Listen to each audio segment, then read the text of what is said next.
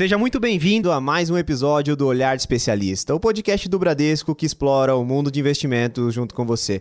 Aqui é o Philipe França e esse é o episódio número dezenove da nossa editoria periódica e, como de costume, estou aqui com o Thailan. Thailan, dá um oi, pessoal. Fala, pessoal, tudo bem? Thailan Oliveira aqui falando. É o seguinte, a intenção desse episódio é a gente fazer um levantamento do primeiro trimestre do que aconteceu ali é, aqui no Brasil, do que aconteceu no exterior, ao longo de janeiro, fevereiro, março de dois mil e vinte e três. E é o seguinte, somente colocando vocês é, no nosso panorama, no Ibovespa, entre janeiro e março, a baixa foi de sete vírgula dezesseis por cento.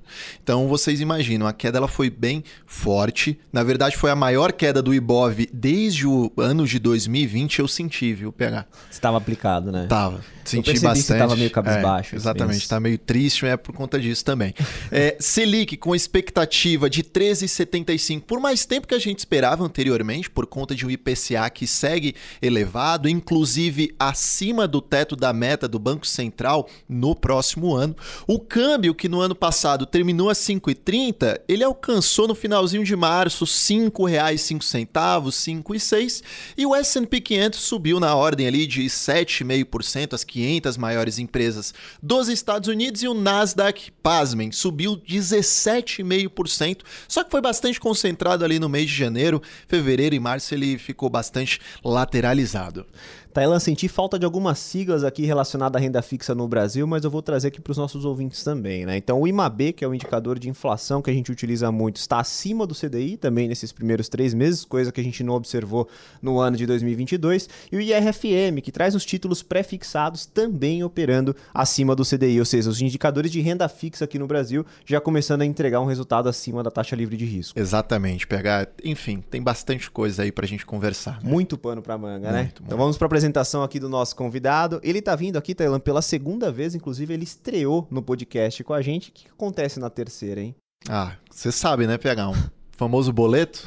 Exatamente. Bom, Biolchini aqui, Philipe Biolchini, já está na capa do nosso episódio. Ele possui mais de trinta anos de experiência no mercado financeiro, com diversas especializações no exterior. Além disso, possui a certificação C F A e está no Bradesco desde dois mil e vinte e um. Então, C I O da Bradesco Asset, seja muito bem-vindo ao nosso podcast. Bom, Philipe, obrigado pelo convite. Thailan, um prazer estar aqui com vocês, poder bater o papo com a turma, um pouco sobre esse cenário do primeiro trimestre e é, vamos lá. Perfeito, Biolchini. Bom, aqui a gente não trouxe muito do que você faz nas horas vagas, né? A gente trouxe bastante das suas especializações, então a gente quer conhecer um pouquinho de você. No tempo vago, o que, que você faz? Ó, eu gosto de me atualizar, né? Tá, faz parte da minha profissão, mas também é uma coisa que me dá bastante prazer, então acompanhar bastante o que está acontecendo no mercado brasileiro e fora, então procuro ler, está sempre antenado do que está acontecendo. Mas no campo pessoal, né, eu dou bastante valor para as relações aí, familiares e amigos, então procuro sempre estar tá exercitando, estar tá próximo dos amigos, estar tá convivendo com a família, sempre encontrando um tempo para poder estar tá próximo com, esse, com essas pessoas tão importantes na nossa jornada. É, procuro também fazer o equilíbrio aí mental, né, e, e físico, né, então gosto de me alimentar bem, fazer atividade física, acho que é importante ter esse balanço todo para poder aguentar esse ambiente de tanta volatilidade que está no mercado hoje, sempre esteve e sempre estará no futuro também, então tem que estar bem equilibrado para poder aguentar isso, esse rojão. Excelente, Biolchini. Lembrando aqui, quem não escutou o primeiro episódio, ele é lutador de jiu-jitsu, né? Sim, exatamente. e, e essa última frase do Biolchini faz muito sentido. Ele falou sobre o mercado, estar preparado para um mercado que ele sempre apresenta oscilações, seja no passado, no presente, no futuro. A gente, todo capítulo que vem gravar, a gente fala, olha, o mercado está um pouco complicado, para esse trimestre está um pouco difícil. Então, realmente, parece que é uma tônica constante aqui do, do nosso mercado local e externo, né? Exige muita atualização, sim, né? E até explorando um pouco disso, Biolchini, de perfil, de filosofia, queria entender um pouco mais assim de como é que está sendo essa experiência hoje, né? De conduzir uma equipe de uma das maiores assets, com um dos maiores volumes sob gestão do Brasil. Como é que está sendo isso para você? É muito Muito bacana, né? Realmente é uma, uma experiência muito particular, é, ter uma equipe tão, tão completa, tão bem, bem, tão bem preparada, especializada nos seus diversos mercados, com uma capacidade de colaboração muito intensa e oferecendo produtos de qualidade, né, para todos os investidores. Então, assim, é um, é um, um, um prazer poder estar próximo desse, desse pessoal e estar liderando a equipe de gestão. É, de produtos que vão desde os produtos mais conservadores aos produtos mais sofisticados e realmente é um pessoal que está sempre buscando se atualizar, é uma equipe realmente que me dá bastante orgulho de trabalhar junto com eles, e além disso está dentro da organização Bradesco, né, que faz também uma diferença muito grande, é um banco muito plural, que oferece todo o trabalho que a gente faz para o investidor mais sofisticado, oferece de forma também bastante, com bastante acesso para o investidor mais é, que está iniciando sua jornada de investimento. Então, assim, acho que também é muito bacana os compromissos que o Bradesco tem com a educação financeira, com investimento de qualidade, com a conscientização financeira. Então, realmente estou bastante satisfeito de estar na organização.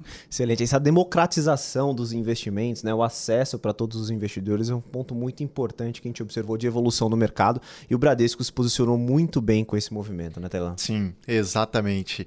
E, Biolchini, eu quero saber de você, como que você faz, você como C I O, é, a extração do melhor ali da tua equipe? Quais são os desafios que você verifica no dia a dia? Como que você se relaciona é, com as diferentes áreas que existem na Bradesco Asset? Ah, legal. Só acho que são três etapas importantíssimas que a gente tenta levar isso de forma bastante, bastante profunda. A primeira é definição de metas.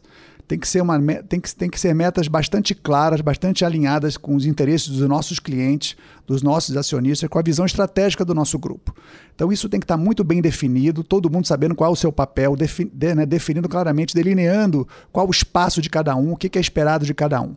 Depois disso, uma política bastante grande de autonomia. Acho que é bastante importante trazer para os gestores e também para todos os participantes cada vez mais a capacidade que eles têm de poder tomar conta do próprio negócio, olhar para o negócio é, de uma maneira como se eles fossem de fato os donos, e que eles pensando na evolução, do que, que pode melhorar. É dali que sai a inovação, é dali que sai a criatividade, e é dali que sai também o empoderamento para a busca de mais conhecimento e para poder gerar o nível de excelência que é esperado.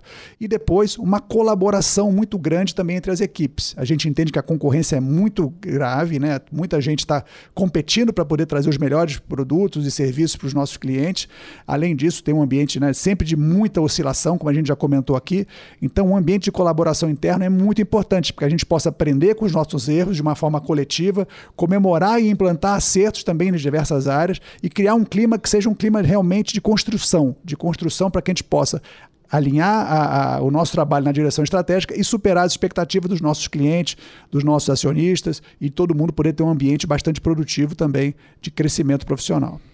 Bacana, isso é muito importante, né, Biolchini? Você tocou em três pontos aqui: incentivos, autonomia e colaboração entre a equipe. Acredito que esses três fatores são essenciais ali para você conseguir guiar no seu dia a dia e conseguir criar um ambiente harmônico acima de tudo, né? Que tenha sinergia entre o pessoal para manter o pessoal dentro de casa e, claro, eles também terem noção de que o produto que eles tocam, o fundo, enfim, eles têm empoderamento sobre aquilo, né? Na, na, na busca ali pelos melhores resultados para assim refletir na melhor cota possível para o cotista. Exatamente. E, e ao longo desse histórico, Biolchini, é, tem alguma classe de ativo que você teve mais contato, e não só o histórico da Bradesco Asset, obviamente, mas todo o seu histórico de experiência no mercado financeiro? O P H, eu, eu tive uma particularidade na minha profissão que eu consegui passar por diversas classes de ativo, né? Eu tive experiência muito focada na renda fixa local, morei no exterior e operei renda fixa internacional, montei uma asset de renda variável pura, trabalhei numa empresa de commodities. Então, é...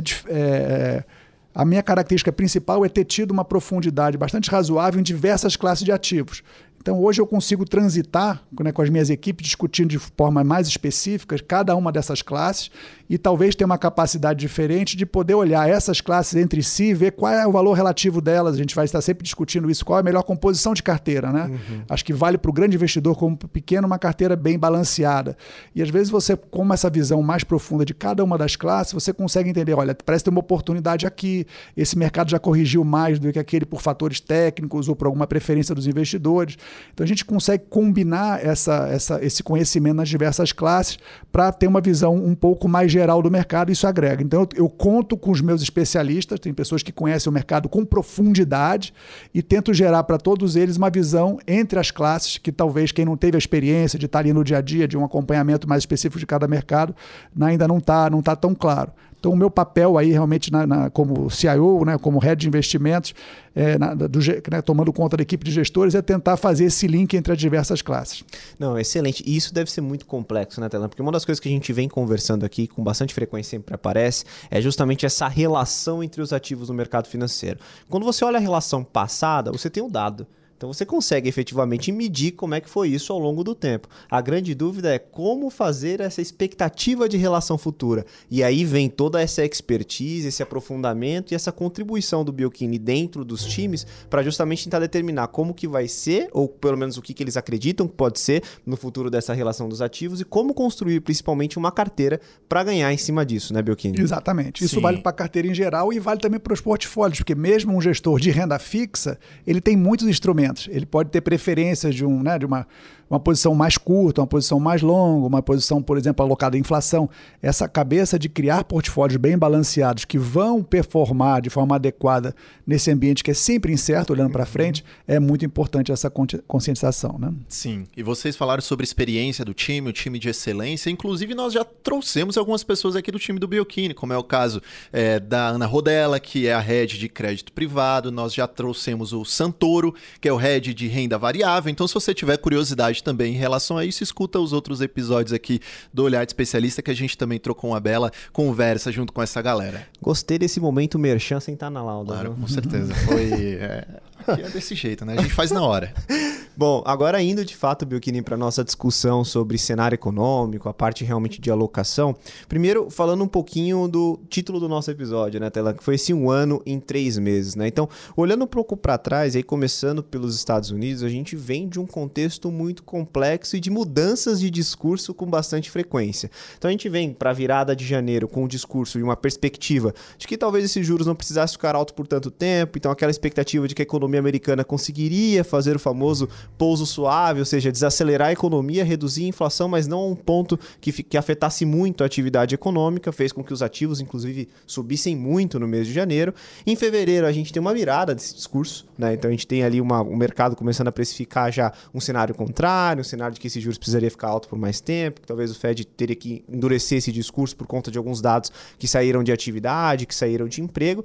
E aí, quando a gente vem para o mês de março, continuava esse discurso de que os juros precisaria ficar alto por mais tempo, vem efetivamente ah, o movimento dos bancos lá nos Estados Unidos e, de novo, esse mercado, esse cenário, né, prospectivo, ele vira de cabeça para baixo. Primeiro, Biolchini, coletar um pouco da sua experiência conduzindo portfólios em meio a todas essas mudanças de narrativa num período curto de tempo e, claro, o que, que você acredita olhando para esse cenário de juros nos Estados Unidos e de inflação para os próximos meses? Bom, realmente você narrou muito bem, né? Uma, uma montanha-russa, né? De expectativas, né? A gente está vivendo o melhor momento, que é a economia fazendo o tal do pouso suave, o juro acalmando, nenhum setor sofrendo muito, para depois uma visão de persistência da inflação, que eu acho que esse é o principal fator que tem machucado os mercados nos últimos meses e anos. É a inflação dando sinais de que ela está mais resistente do que se imaginava. Mesmo no Brasil aqui, mas nos Estados Unidos, né, principalmente, e o discurso, portanto, dos, dos banqueiros centrais sendo mais apertado, gerando aquela expectativa que o juro tem que subir muito além do patamar antes precificado e, portanto, causando todo aquele mal-estar no mercado. E agora, mais recentemente, essa questão de um setor específico nos Estados Unidos, setor bancário, principalmente dos bancos menores, gerando um sinal de fragilidade. Então, é um, um ambiente onde a preservação de capital, ela acaba, em função de todas essas oscilações, e é difícil, ah, eu, eu previ essa montanha-russa, tá tudo bem, agora vai piorar, depois piorou de novo. Esse, esse, esse, essa oscilação, ela tá muito, muito difícil de você gerenciar. Se, é, não, não, a tendência, ela não, o mercado não pega uma tendência, ela tem uma reversão de tendência de forma a cada momento. Você começa a perceber isso na oscilação do dia a dia, né? A, a, os mercados num dia sobem muito, outro dia caem muito, sem uma notícia grande é, que possa explicar isso.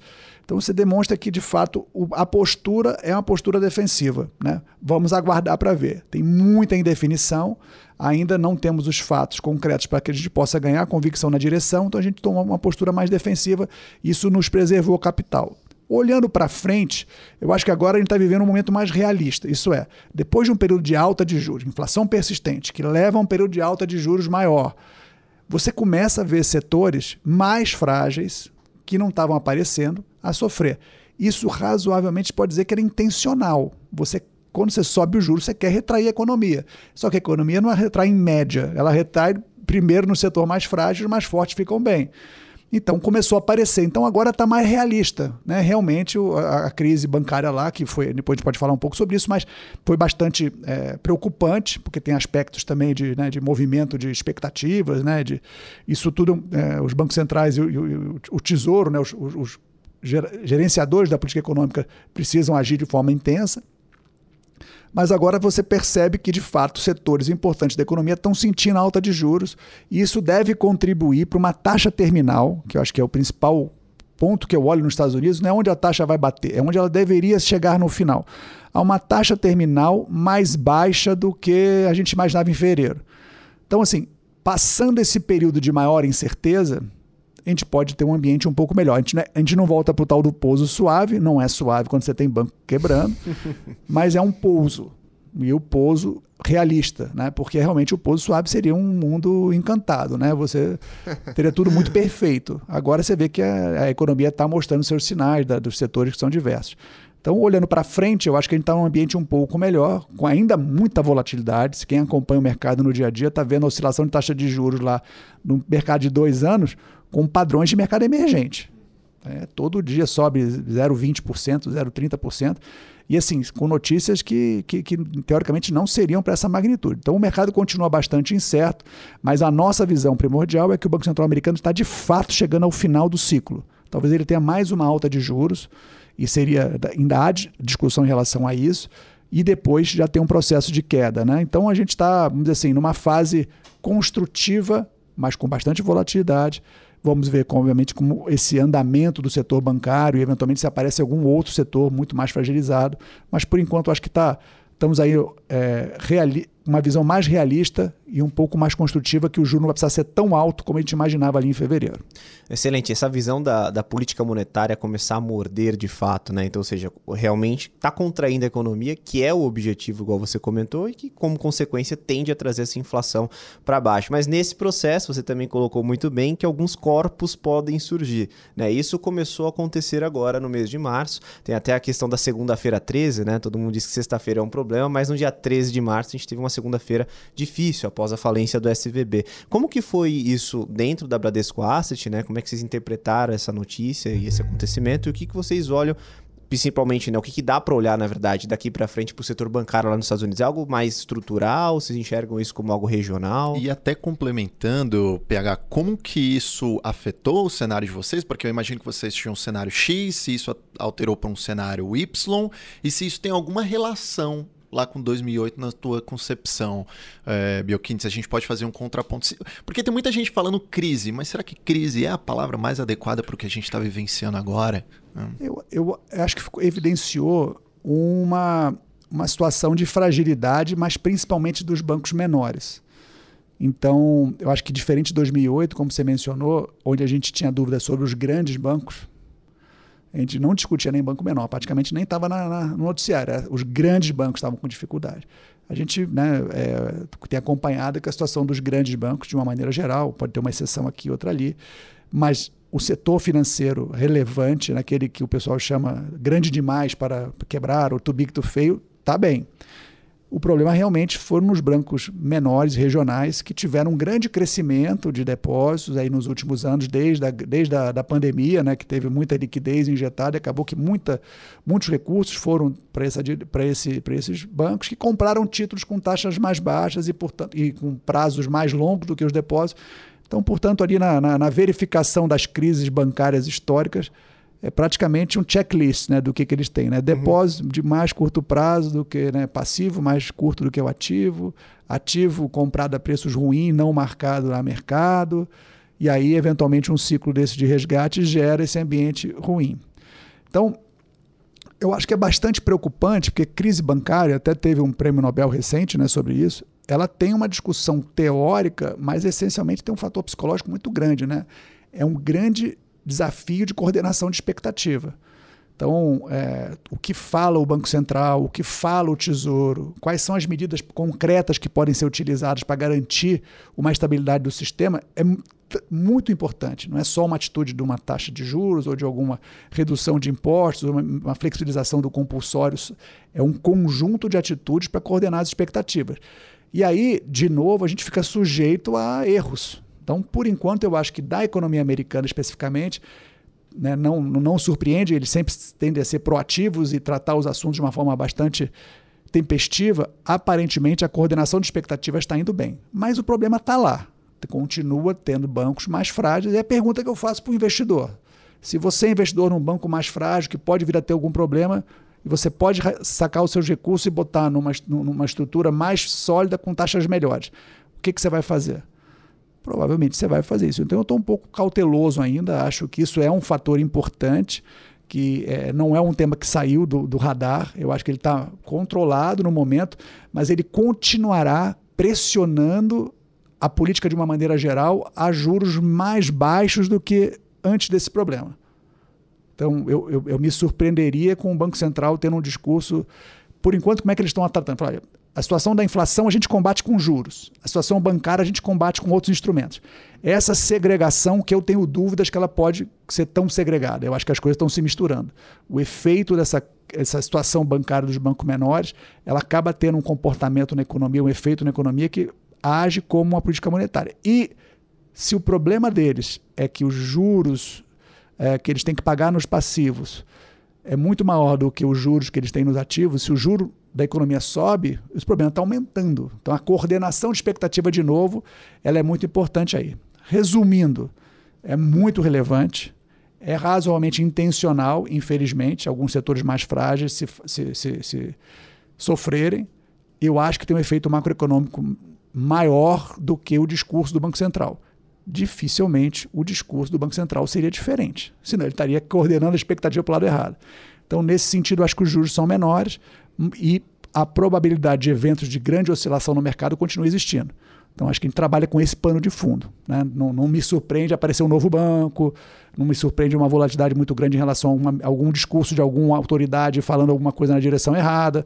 A gente já teve isso. O secretário do Tesouro falou, um negócio não foi bem interpretado, o mercado oscilou. Então, a gente tem que saber que o mercado vai estar com essa característica, a gente vai operar dentro desse... Mas do pano de fundo mais estrutural, eu acho que isso leva a juros menores do que a gente tinha antes. Essa característica reativa do mercado, né? Acho que está muito pronunciada nesse início de ano, né? Igual você colocou, dados que anteriormente não faziam movimento em curva de juros, por exemplo, agora fazem movimento e movimento grande, né? Então realmente está um mercado muito reativo a qualquer coisa que sai, né? E é muito interessante ver o discurso do, dos banqueiros centrais, porque em janeiro o Fed, que é o Banco Central Americano, aparentemente estava adotando uma postura mais calma, postura mais dovish. Veio o mês de fevereiro, saíram alguns dados fortes, eles se colocaram de uma maneira mais hawkish, mais presente. E aí em março agora, com todos esses eventos, eles se colocam de uma maneira mais calma novamente, né, Biolchini? E aí somente recordando aqui o nosso ouvinte que o Biolchini, ele falou sobre marcação a mercado e isso é algo que afeta, o, em suma, aqui no Brasil também e lá no exterior. Quando a taxa de juros sobe, pessoal, naturalmente os títulos de renda fixa, eles sofrem uma redução no seu preço unitário. A gente viu a taxa de juros americana saindo de vinte e cinco pontos base em janeiro de dois mil e vinte e dois e subiu rapidamente até quatro vírgula setenta e cinco, cinco por cento, de acordo com a última reunião do, do Banco Central Americano, né, Biolchini? E eu queria trazer esse tema para a mesa. Esse último discurso do Banco Central Americano, ele impressionou vocês de alguma forma, dele se colocando de uma maneira mais calma, mais dovish a, a respeito do que pode acontecer nos próximos passos da taxa de juros por lá? Não, eu, eu imaginava, é, realmente eu não, tinha, não tenho a informação do sistema como um todo como eles têm. Então eles estão numa vantagem informacional diferente, né? Eles sabem exatamente como é. A minha preocupação, como eu sei que é uma crise de expectativa, de coordenação dessas expectativas, eu imaginava que o Banco Central pudesse até parar de subir os juros e falar, vamos aguardar para ver. Eu acho que, uh, olhando hoje, né, com, em perspectiva com a informação que a gente tem, eu acho que ele fez ade- foi, foi, tomou a decisão adequada. Sobe de forma até mais comedida que alguns queriam e diz que continua olhando e que vai atuar para preservar o sistema financeiro. Então não surpreende, é, vamos dizer assim, acho que até ele estava mais certo do que eu, mas eu me surpreenderia se ele começar agora a voltar a ser mais hawkish, como você falou, mais preocupado com a inflação. Embora a inflação mereça o cuidado, não dá para deixar a inflação sair de controle, O, o estoque de alta de juros que a gente teve de juros praticamente zero, já chegando perto de cinco por cento, não é pouco. Tem um efeito que a gente chama, o lag, né? Demora a fazer o efeito. E um Banco Central parar para olhar, para poder coordenar bem a expectativa do setor financeiro, que é o grande propagador, né, do crédito na economia, gera um ambiente de, de incerteza muito grande, ele para para olhar, coordena bem o cenário, e aí depois se ele acha, olha, a inflação realmente não deu sinais, eu acho que ele tem que trabalhar com juros de nível mais elevado, ele continua o processo depois. Não vejo nenhum problema de in- incorporar essa nova informação ao processo, o pessoal chama dependente de dados. Hoje em dia, né, a política econômica é toda dependente, depende dos dados que saírem, eu vou reagir de uma certa forma. eu acho que os dados do setor bancário são relevantes o suficiente para ele reagir de uma forma mais cautelosa, então estou de acordo com isso que você falou aí. Excelente. Em termos técnicos, né, Thailan, é aquele abandonar o forward guidance, né? Então ele abandona ali a, a clareza de expectativa futura das próximas reuniões, né? E realmente, dado o nível de incerteza que estamos, acho que faz muito sentido, né? É, e trazendo para o mercado, eu gostaria de falar um pouco de como é que os índices acionários nos Estados Unidos desempenharam nesses primeiros três meses, né? Porque a gente falou aqui de uma montanha russa, né? E de uma mudança de discurso de bastante fre... com bastante frequência. Isso naturalmente trouxe muita volatilidade para o mercado de ações lá no exterior. Mas você bem comentou no início, né, Thailan? Que o S and P subindo mais de sete por cento no fechamento de março do primeiro trimestre. E o Nasdaq, que aí sim é a bolsa de tecnologia lá nos Estados Unidos e que é bem mais sensível a essa questão de juros, subindo quase vinte por cento. Né? Subindo uhum. mais de dezessete por cento. Lembrando que o Nasdaq caiu muito no ano passado em meio a todo esse movimento. E aí, Biolchini, só para entender também um pouco da sua perspectiva, você acredita que é muito do mercado já incorporando no preço das empresas esse menor custo de capital por conta dos juros menores, mesmo com esse impacto é, dos earnings mais baixos, provavelmente por conta de uma desaceleração econômica? Por isso que a gente está tendo os índices já antecipando parte desse movimento?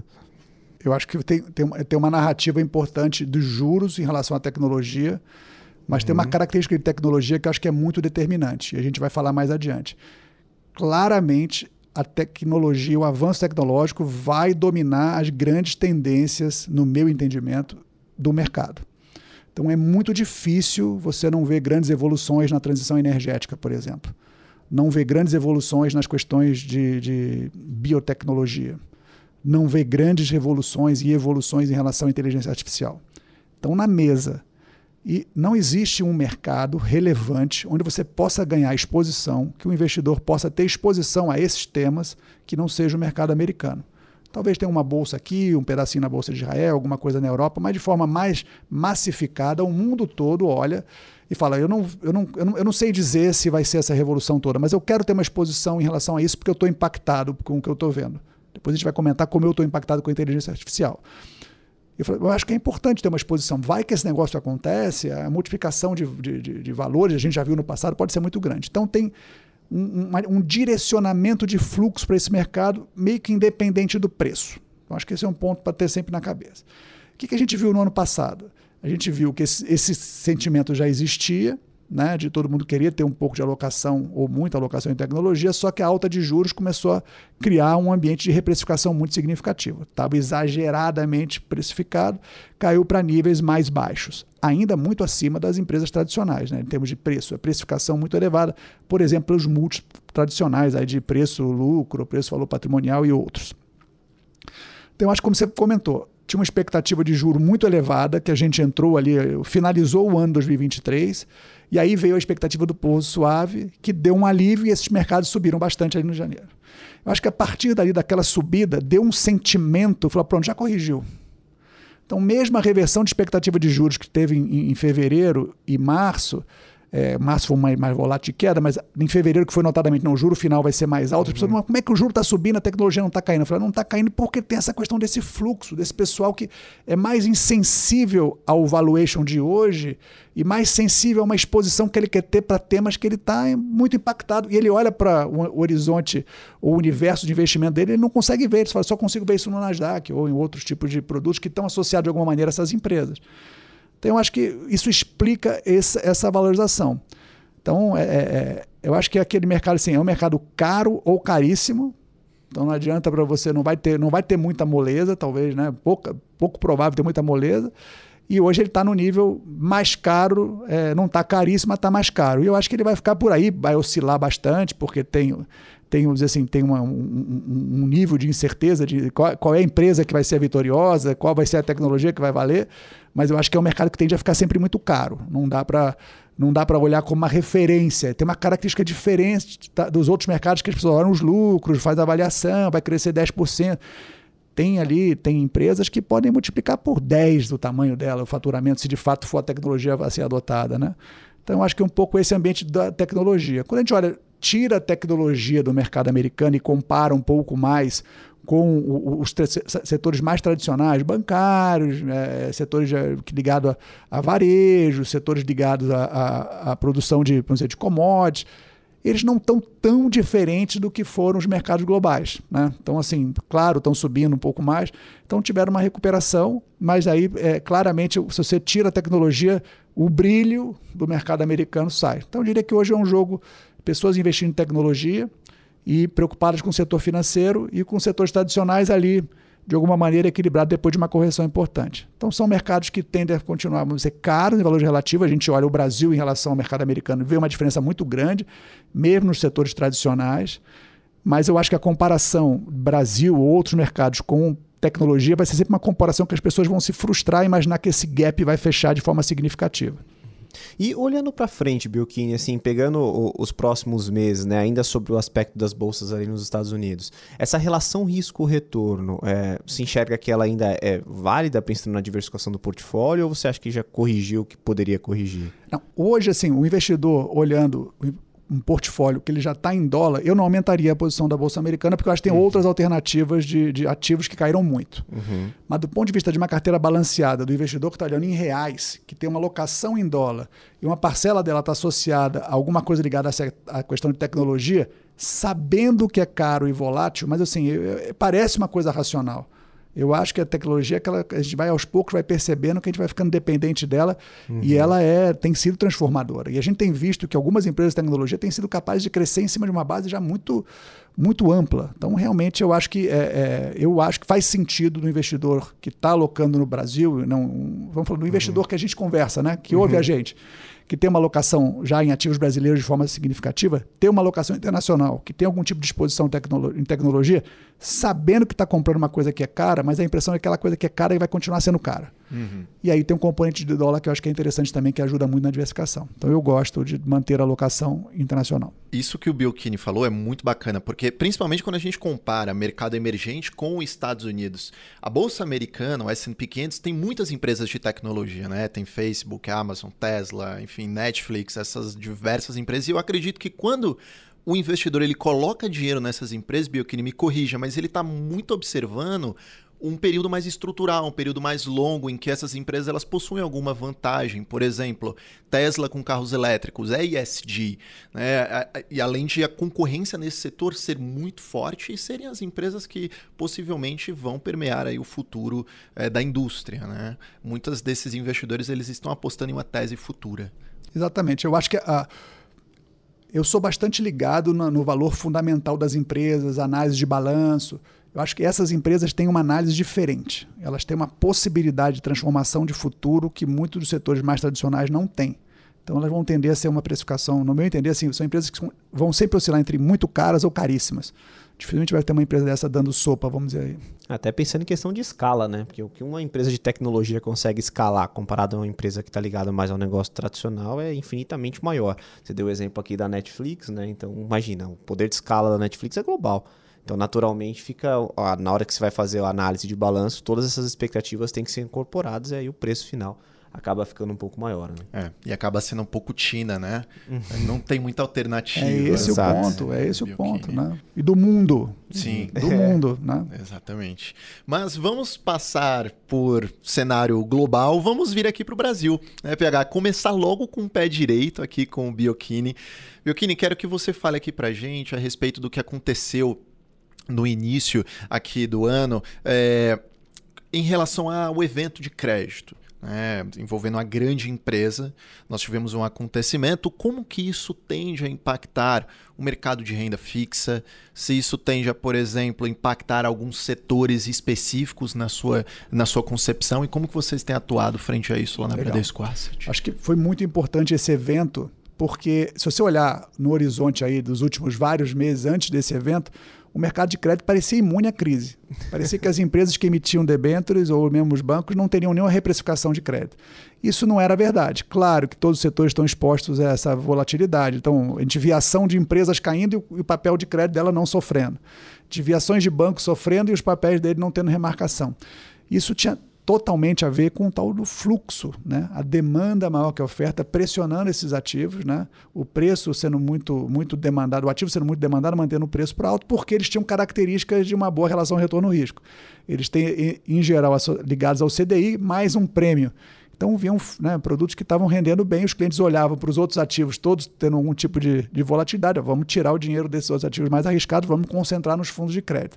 A gente viu isso de forma enorme no Bradesco e vimos também outras diversas casas e o mercado como um todo teve esse fluxo. Então a gente estava preocupado, a gente começou a desestimular nossos investidores a investir em crédito por achar que não faz sentido ter um, preço, um, um, um setor que parece não conversar com o resto da economia.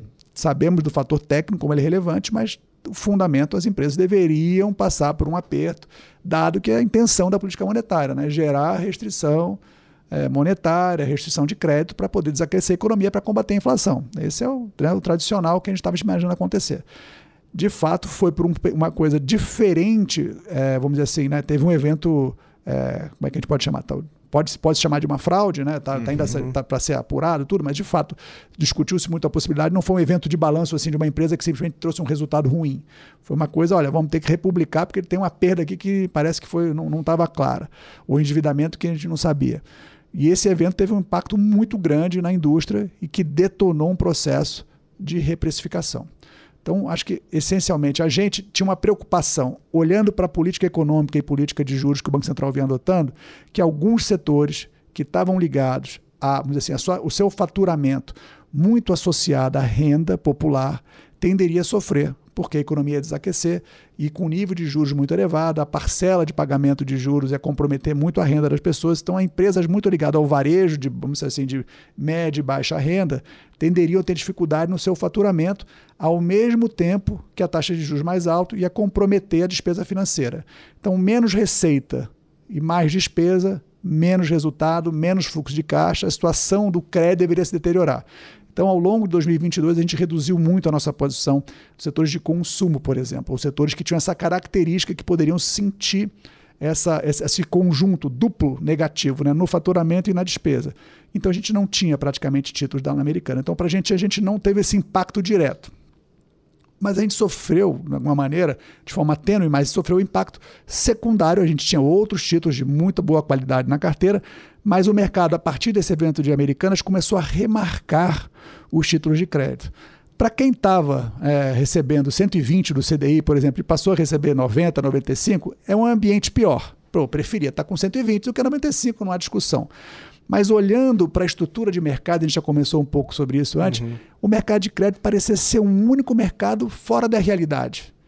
E agora o nosso julgamento é que o mercado de crédito está precificado. Então, papéis que negociavam C D I mais um, ou alguma coisa nessa, nessa redondeza, passaram a negociar acima de C D I mais dois. Então você consegue hoje comprar títulos da, da melhor qualidade que a gente considera, empresas realmente triplo A, muito bem gerenciadas, com capacidade de geração de caixa, portanto de poder honrar bem os seus compromissos de crédito, com taxas muito mais elevadas do que no início do ano, ou antes do evento da Americanas. Então foi um evento ruim, quem tinha Americanas sofreu, quem tinha outras empresas que também acabaram tendo problemas sofreu, mas para o mercado como um todo, principalmente para os fundos da Bradesco Asset, hoje a expectativa de retorno é muito melhor, porque o mercado finalmente alinhou com os outros mercados. Então o nível de prêmio parece condizente, a gente conversou um pouco sobre isso, uhum. Agora os mercados parecem mais equilibrados. Então eu acho que a gente tem uma boa perspectiva olhando para frente, alguns mercados estão com rentabilidade muito interessante, a gente olha para títulos de debêntures incentivadas de prazo mais longo, estão algumas delas negociando acima de, C D, de, acima de I P C A mais oito, sem a incidência de imposto, que são características, tem um fundo nosso que tem mais ou menos esse tipo de perfil, mas tem outros ativos por aí, que realmente são ativos que dificilmente o investidor, né, não vai ter bom retorno se as coisas voltarem à normalidade. Então a gente tem hoje um mercado de crédito muito mais realista, com prêmios condizentes e com uma rentabilidade maior para o investidor que está olhando daqui para frente. Esse descolamento entre a economia real e a economia do mercado financeiro, que a pessoa olha ali no seu terminal, uhum. Enfim, é muito interessante, porque esse evento de crédito, a gente pode dizer que foi um esquema contábil, ele é como se as coisas estivessem nubladas e ele meio que gerou, fez com que os analistas eles realizassem um maior escrutínio sobre os balanços das empresas. É como se essa, essa nebulosidade tivesse saído da frente e o crédito privado, principalmente, se colou mais ali na economia, na economia real, né, Biolchini?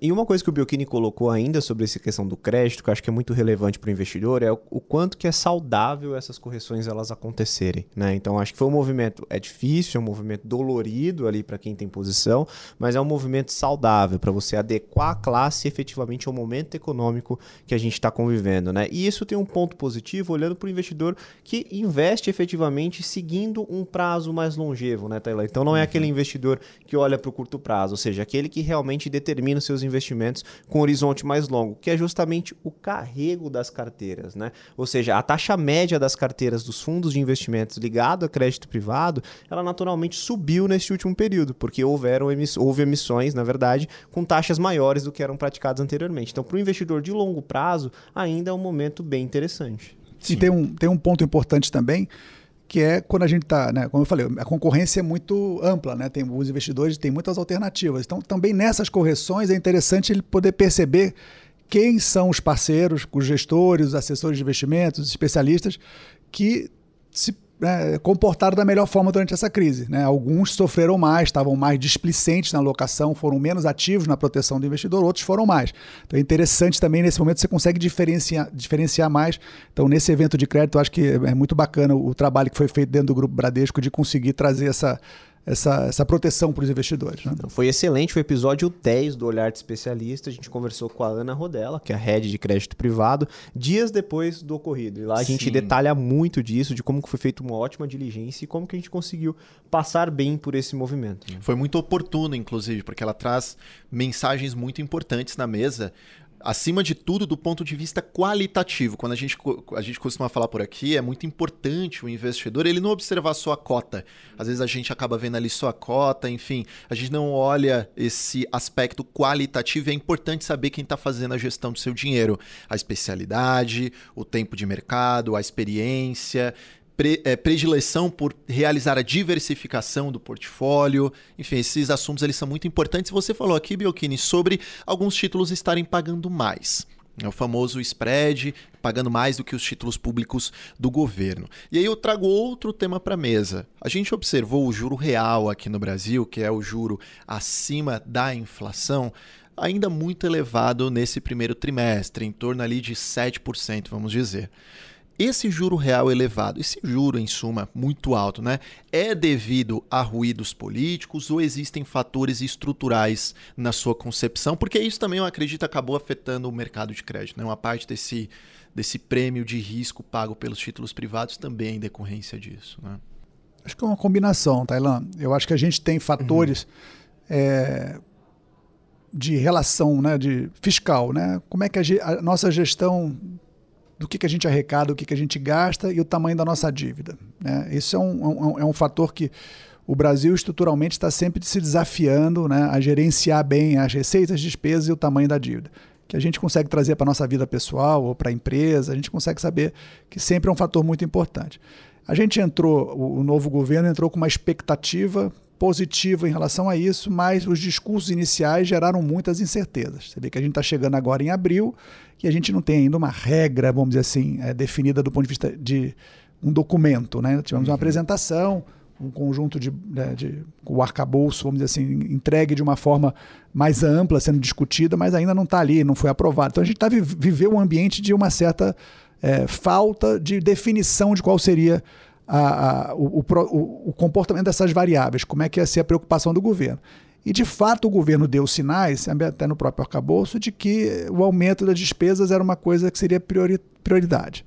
E, provavelmente, para combater essas despesas, viria alguma coisa de receita, mas essa indefinição de um, de um, de um país que tem taxas de juros muito elevadas, crescimento esperado baixo, porque a taxa de juros subiu até uma condição, vamos dizer assim, que foi intencionada pelo próprio da política econômica. E uma indefinição fiscal junta gera esse ambiente onde o prêmio para a emissão de dívida sobe. Tem muita incerteza. E a combinação desse juro elevado, crescimento baixo, incerteza fiscal, historicamente, em qualquer lugar do mundo, faz a taxa de juros subir, a taxa de juros real principalmente. Então, acho que esse é um fator ligado a um fator conjuntural que eu espero que, à medida que a gente vai avançando agora na, na trajetória de trazer um pouco mais de, de definição da política fiscal, os juros possam cair no horizonte já mais próximo, a gente possa olhar para um horizonte mais, mais à frente com, com um crescimento mais elevado, esses três fatores vão entrar numa discussão mais positiva e a gente pode ver um ambiente que conjunturalmente o juro tenderia a baixar. Agora, estruturalmente, a gente vive num mundo hoje onde os juros globais, as alternativas de juros são mais elevadas, ponto, do que eram na última década. Né? Até vamos aguardar para ver se de fato a inflação no mundo vai cair, se de fato os bancos centrais vão poder reduzir juros como todo mundo imagina, mas acho que a gente está passando por uma questão também, vamos dizer, pode chamar estrutural, porque tem a ver com o mercado global como um todo. Né? Juros no México está acima de dez por cento, juros nos Estados Unidos pode chegar a cinco vírgula cinco por cento, juros na Europa estão subindo bastante. Então hoje existem vários países no mundo com taxas de juros muito mais elevadas que na última década. Então acho que isso também pressiona um pouco. Mas resumindo, eu acho que a gente hoje tem um espaço para, por conta das nossas próprias atitudes aqui no Brasil, ter uma redução significativa desse juros, saindo desse patamar, alguma coisa de seis vírgula cinco por cento, seis vírgula trinta por cento, para perto de cinco vírgula cinco por cento, cinco por cento, se a gente tomar de fato as atitudes adequadas no campo fiscal. Uhum. Inclusive, a gente está gravando esse podcast na segunda-feira, dia três de abril, e o arcabouço fiscal ele foi apresentado de uma maneira preliminar, como colocado aqui pelo Biolchini, na última quinta-feira. O mercado ele reagiu bem e logo na sexta-feira o mercado ele foi aprofundar ali as informações do que foi tratado em questão e houve uma certa correção, principalmente do ponto de vista da dúvida se o governo ele conseguirá cumprir realmente com, por exemplo, um superávit primário para os próximos anos, como colocado pelo arcabouço fiscal, né, Biolchini? Eu queria tratar justamente aqui na renda variável. A gente viu a renda variável caindo abaixo de cem mil pontos, indo para aproximadamente noventa e oito mil, quando a gente olha o Ibovespa, né, nosso principal índice de ações. Eu queria saber se esses fatores que você citou anteriormente são necessariamente os que impactaram também o Ibovespa. E com essa perspectiva que você falou de redução da taxa de juros, se a renda variável ela tende a ter uma recuperação?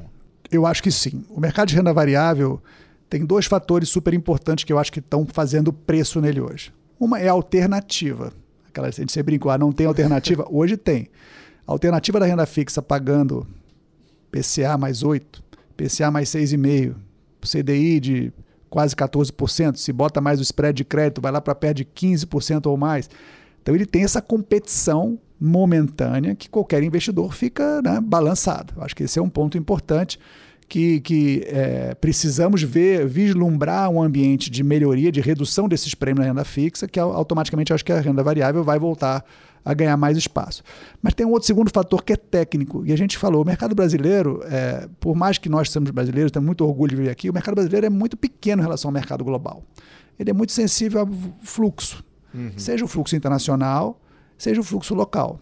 E a gente está vendo uma retração, principalmente no investidor local, e a gente olha os fundos de ações de uma maneira geral, seguem, pelos dados que a gente acompanha na Anbima, sofrendo os resgates de forma consistente. São vários meses já de resgate e os fatores são muitos. Os gestores se atrapalharam um pouquinho no passado em relação às ações de valor e crescimento. A gente uhum. já, já tivemos a oportunidade de discutir isso.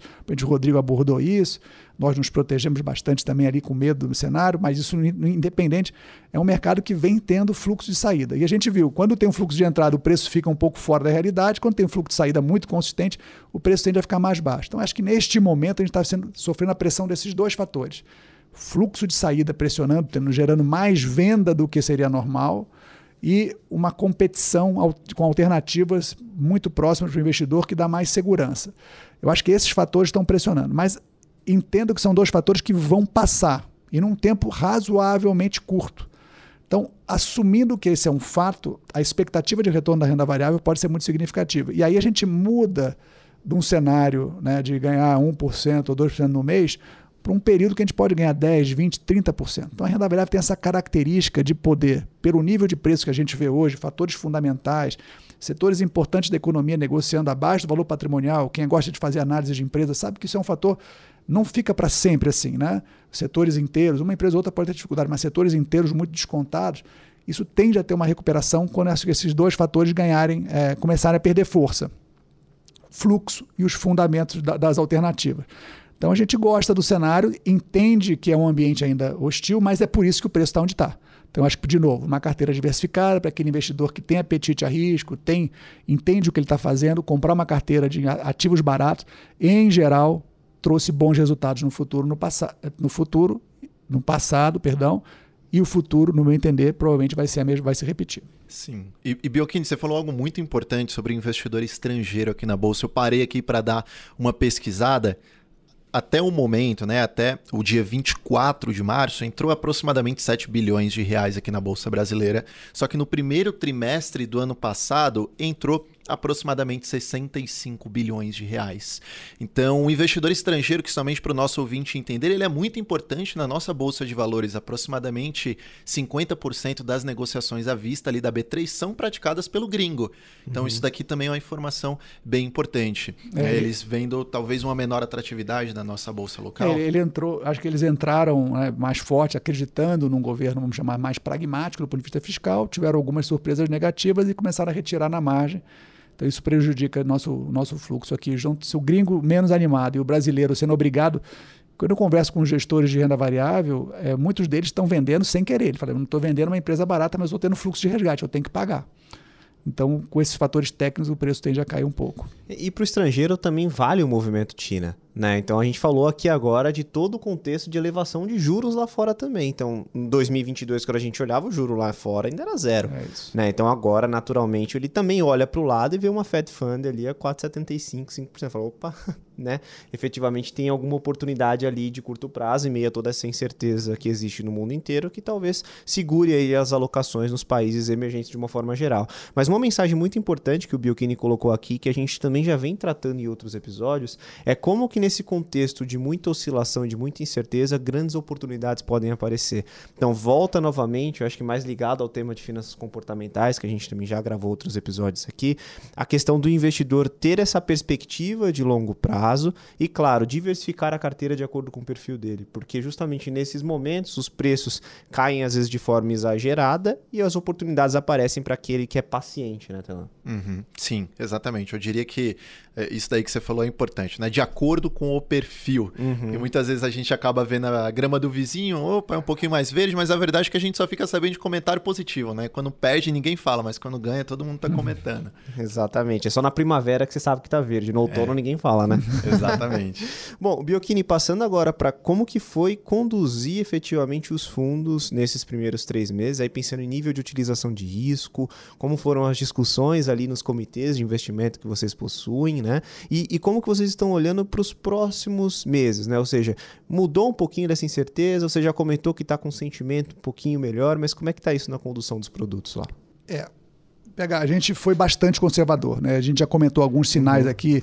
Na renda fixa a gente ficou com, né, o horizonte, né, de investimento bastante curto, com posições de duration baixa. Na renda variável a gente, né, concentrou em empresas de valor, não tinha as ações de crescimento. Na parte de crédito a gente privilegiou as empresas com balanços mais saudáveis e saiu das empresas que é, tinham balanços que eventualmente podiam sofrer. Então a nossa análise macroeconômica, que previ, né, previu corretamente a inflação mais persistente e alta de juros, nos ajudou muito a botar é, os portfólios de uma maneira bem defensiva. E sendo bem sincero, quanto mais defensivo, melhor ficamos. Esse foi o, o, vamos dizer assim, o lema, diria que até meados do primeiro trimestre. Né? Claro, tivemos um, um dezembro, um janeiro bom, mas depois já teve uma correção. É, então, eu acho que esse, a maneira que a gente conduziu foi com bastante cautela, o mercado oscilando demais, o nível de convicção muito baixo, sempre tendo uma surpresa nova, muitas indefinições aqui no Brasil, discussões acaloradas em relação a Banco Central, meta de inflação, política fiscal... Nunca, nunca o mercado vai funcionar bem com esse tipo de discussão. Pelo contrário, precisa ter paz nesses setores para que as coisas possam melhorar. A gente estava tendo muita intensidade ali, isso fez a gente ficar bastante conservador. E quando a gente olhava os nossos produtos em relação à concorrência, a gente via que o grande campeão, na verdade, da história era o C D I. O C D I continua brilhando como sendo o primeiro quartil ali, sempre sendo o principal competidor. Eu acho que agora a gente chegou numa situação, e a gente comentou que o mercado de crédito não tinha corrigido ainda, agora já corrigiu. A gente chegou numa situação onde os mercados de fato corrigiram bastante. Né? As incertezas estão, parecem muito bem precificadas. O prêmio, quando a gente olha para frente, a gente falou aí de juros superiores, reais superiores a seis por cento, bolsa perto de cem mil pontos, crédito negociando a C D I mais dois, a empresa de primeira linha, ou I P C A mais oito, nove. É, enfim, e olha para o ambiente de uma maneira geral, eu acho que hoje a gente chegou numa situação onde o investidor é, passa a ter muitas alternativas de bom retorno prospectivo de uma carteira diversificada. Então a gente está aos poucos aumentando o risco. Porque, claro, a definição do, do arcabouço fiscal, a gente comentou rapidamente, não está clara. A gente não viu a lei, a gente não viu se o Congresso vai modificar. Tem uma perspectiva no mercado que o Congresso vai modificar para melhor. Historicamente, quem apostou no Congresso não, foi, não se deu tão bem. Vai que vai para pior. Né? Então, tem definições ao setor bancário americano, como a gente falou, né? Tem dúvidas em relação a isso. Pode ter alguma contaminação maior, pode aparecer algum outro corpo boiano, como vocês falaram. É o mesmo setor, banca... setor privado brasileiro, a gente sabe que está tendo aperto de crédito, né? Muita gente ligada ao setor privado tem reclamado da situação. A gente tem visto os bancos, de uma maneira geral, né, reduzindo a oferta de crédito. Então, isso tudo é um processo que ainda tem muita incerteza. Mas diria o seguinte, a gente foi muito conservador.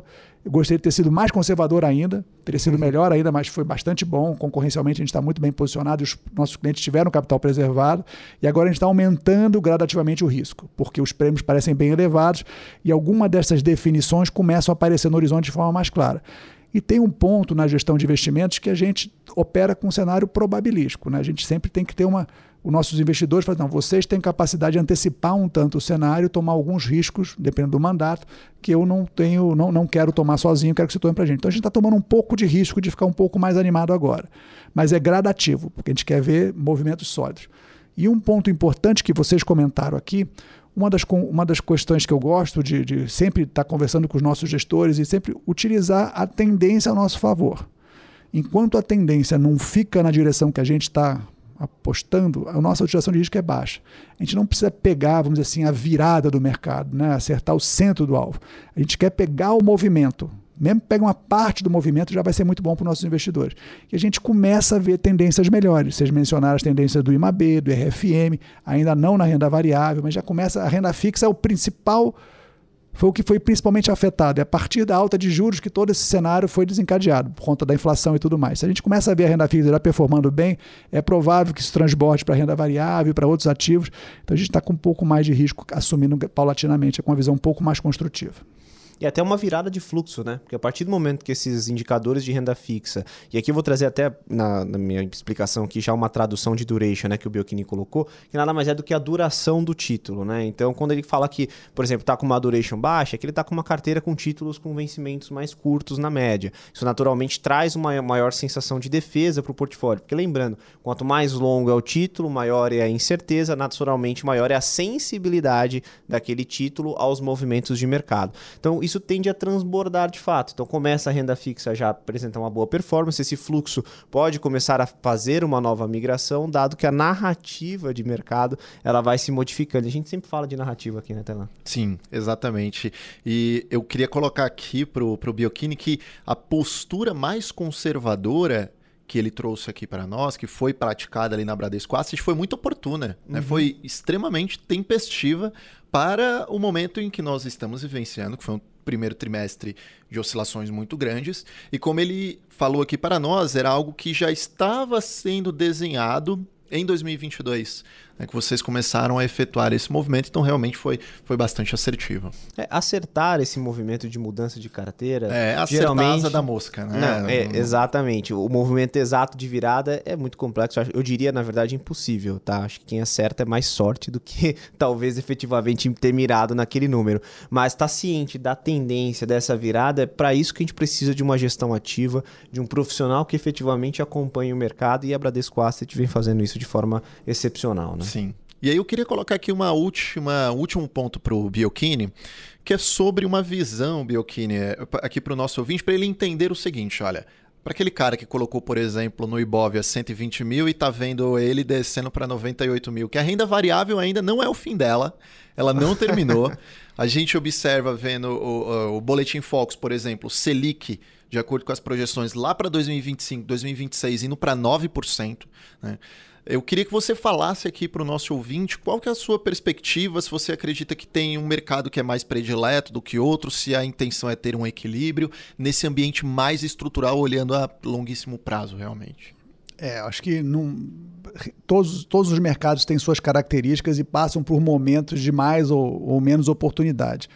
Eu acho que o mercado de renda variável hoje é um mercado onde existe uma conjunção de fatores que a gente comentou aqui que fazem a precificação está muito boa, muito baixa, vamos dizer assim, né? Então o investidor que comprou cento e vinte mil está sentindo, vamos dizer assim, esse, esse, esse, esse, hum. essa queda.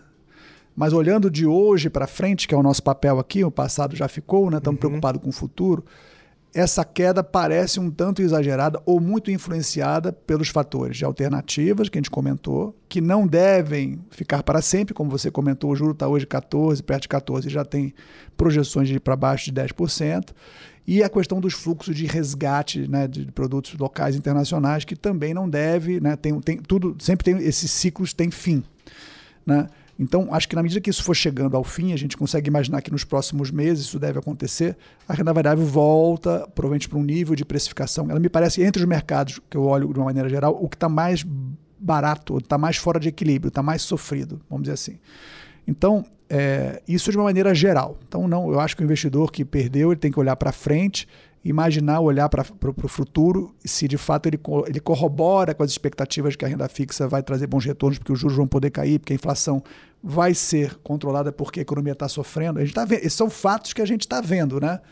Tudo que a gente, uhum. o juro, a inflação subiu, o, cara tem que, o Banco Central tem que subir o juro para derrubar a economia, em geral isso derruba a inflação, depois gera uma queda de juros e a atividade econômica sobe. Então a gente já consegue fazer um check, esse checklist, vamos dizer assim, da quem estuda economia está sendo, né, by, by the book, que a gente chama, né?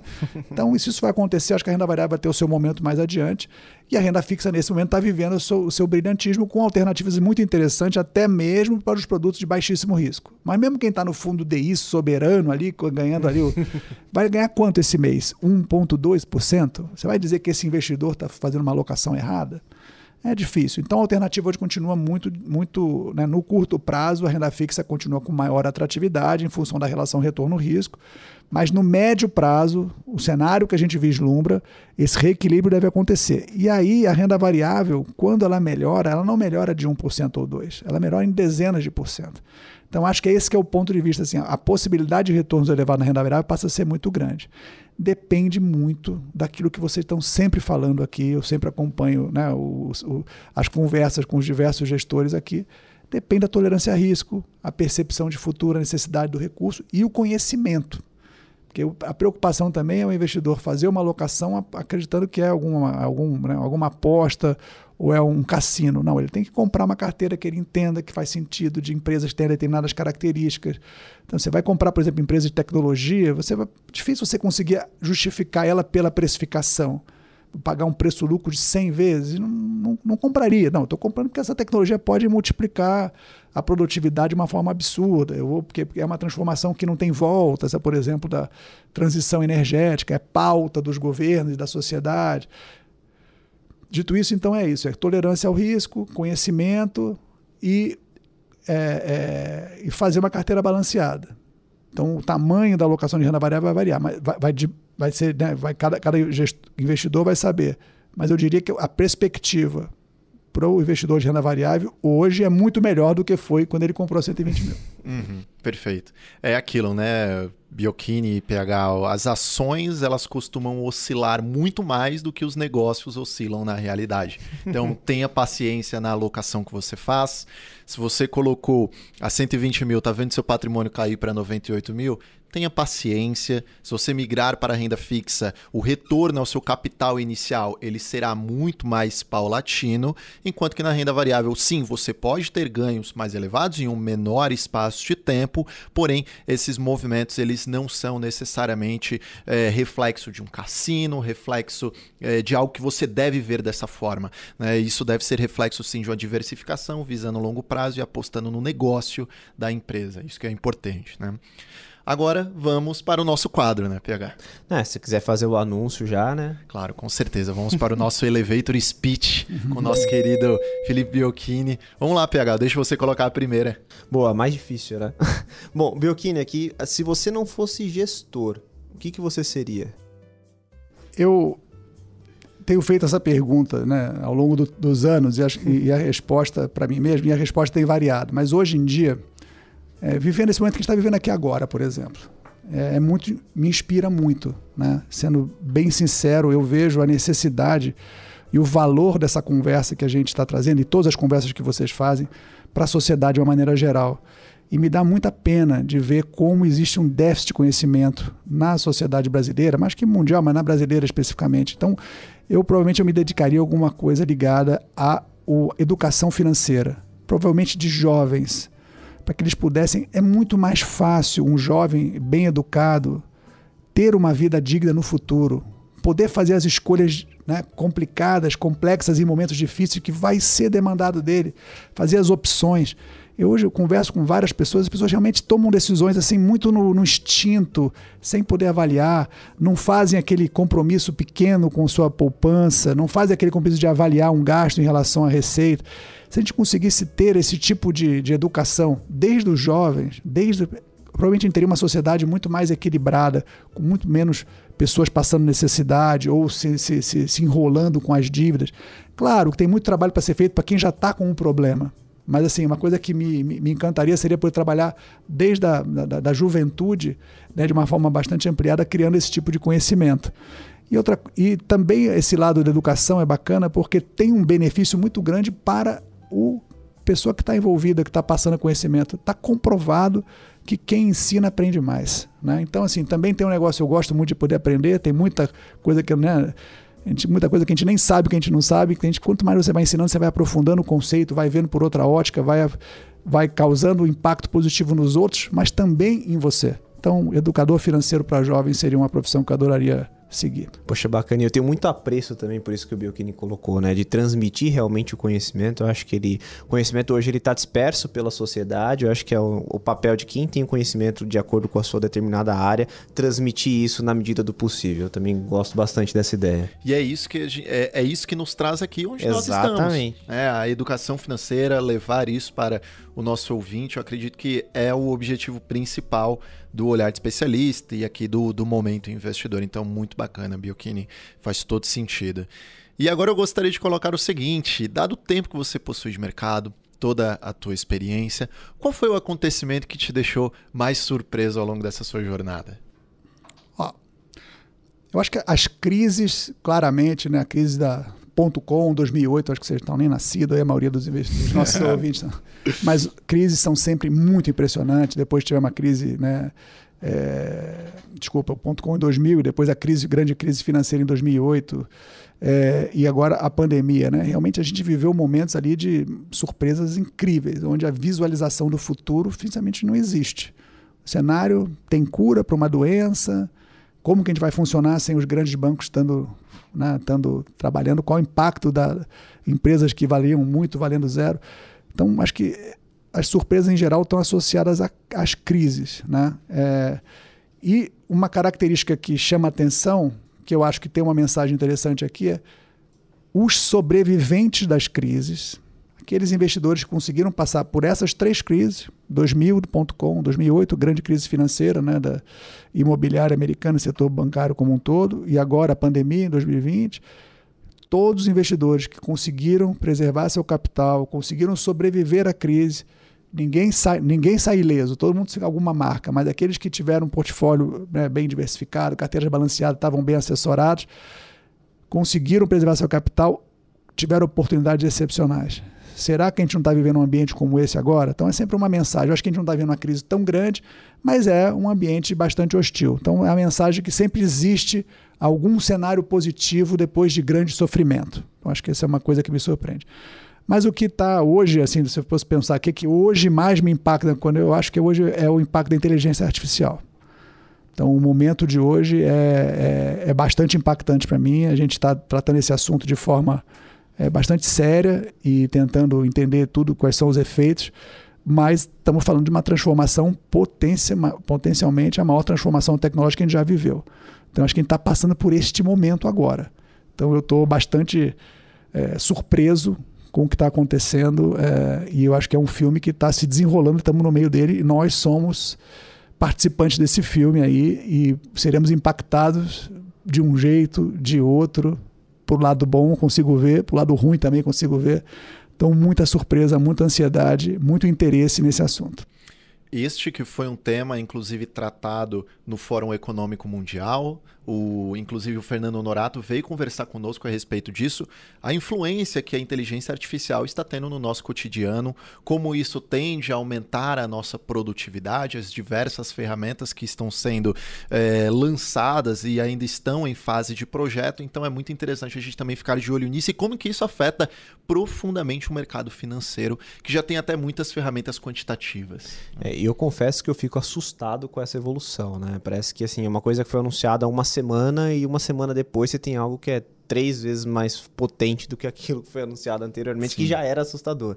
Então, realmente é um tema que é fascinante. É, gosto também bastante de acompanhar.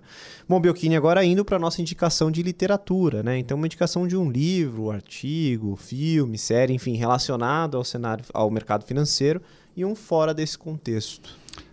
Olha, não, não tem como... A coisa que mais está me chamando a atenção, onde eu estou mais dedicado realmente é ao estudo da inteligência artificial e acho que não tem nenhum livro hoje que ajude a você realmente a acompanhar os debates nas principais empresas que estão associadas a isso, é, os princi- principais influenciadores, né, que pessoas que de fato têm capacidade de ter uma visão. Então teve uma, né, uma carta do Bill Gates, agora uma carta de vários empresários no sentido contrário...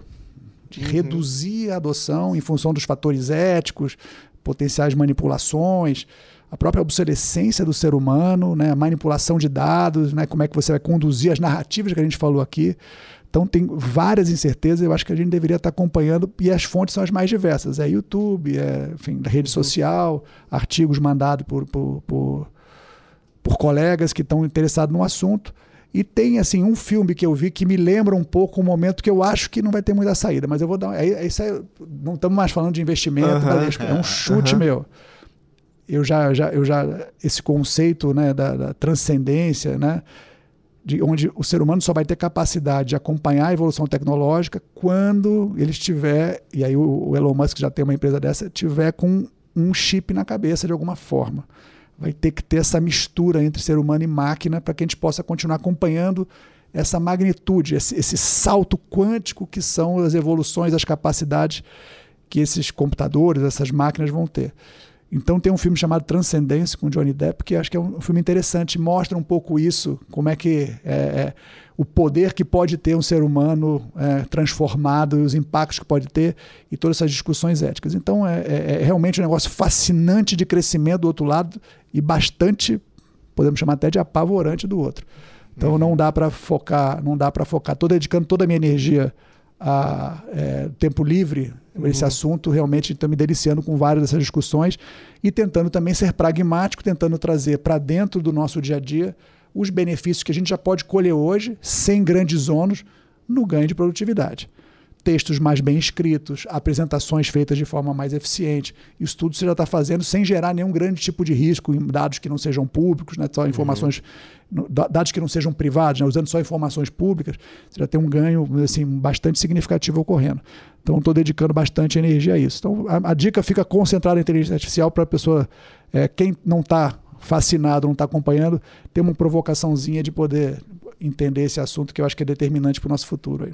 Isso é muito interessante, P H, porque parece que o que o Biolchini está falando assim, parece que é algo muito no futuro, mas a verdade é que, às vezes, a nossa mente mesmo ela não é, é não está naquele mindset ajustado para compreender aquela informação. Eu li uma, uma mensagem é, no The Psychology of Money, fica até aqui a, a referência para os nossos ouvintes, do Morgan House, né? Eu acho que em português é a psicologia do dinheiro.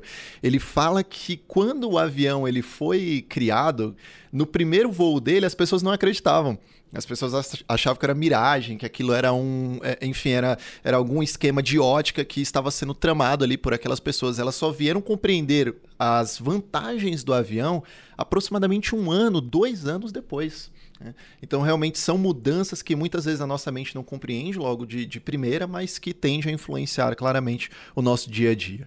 E fora desse campo mais técnico, dado que eu acho que esse é um assunto que vai gerar ansiedade, acho que é importante as pessoas também buscarem um pouco de autoconhecimento. A gente comentou aqui que, né, tem algumas atividades que eu faço, físicas e mentais, para me trazer um pouco de equilíbrio. Então, acho que são duas coisas que a gente faz todo dia, muito, e a gente pode conhecer um pouco mais sobre isso e vai, você ser uma pessoa, vai fazer você ser uma pessoa melhor, mais equilibrada para lidar com tudo.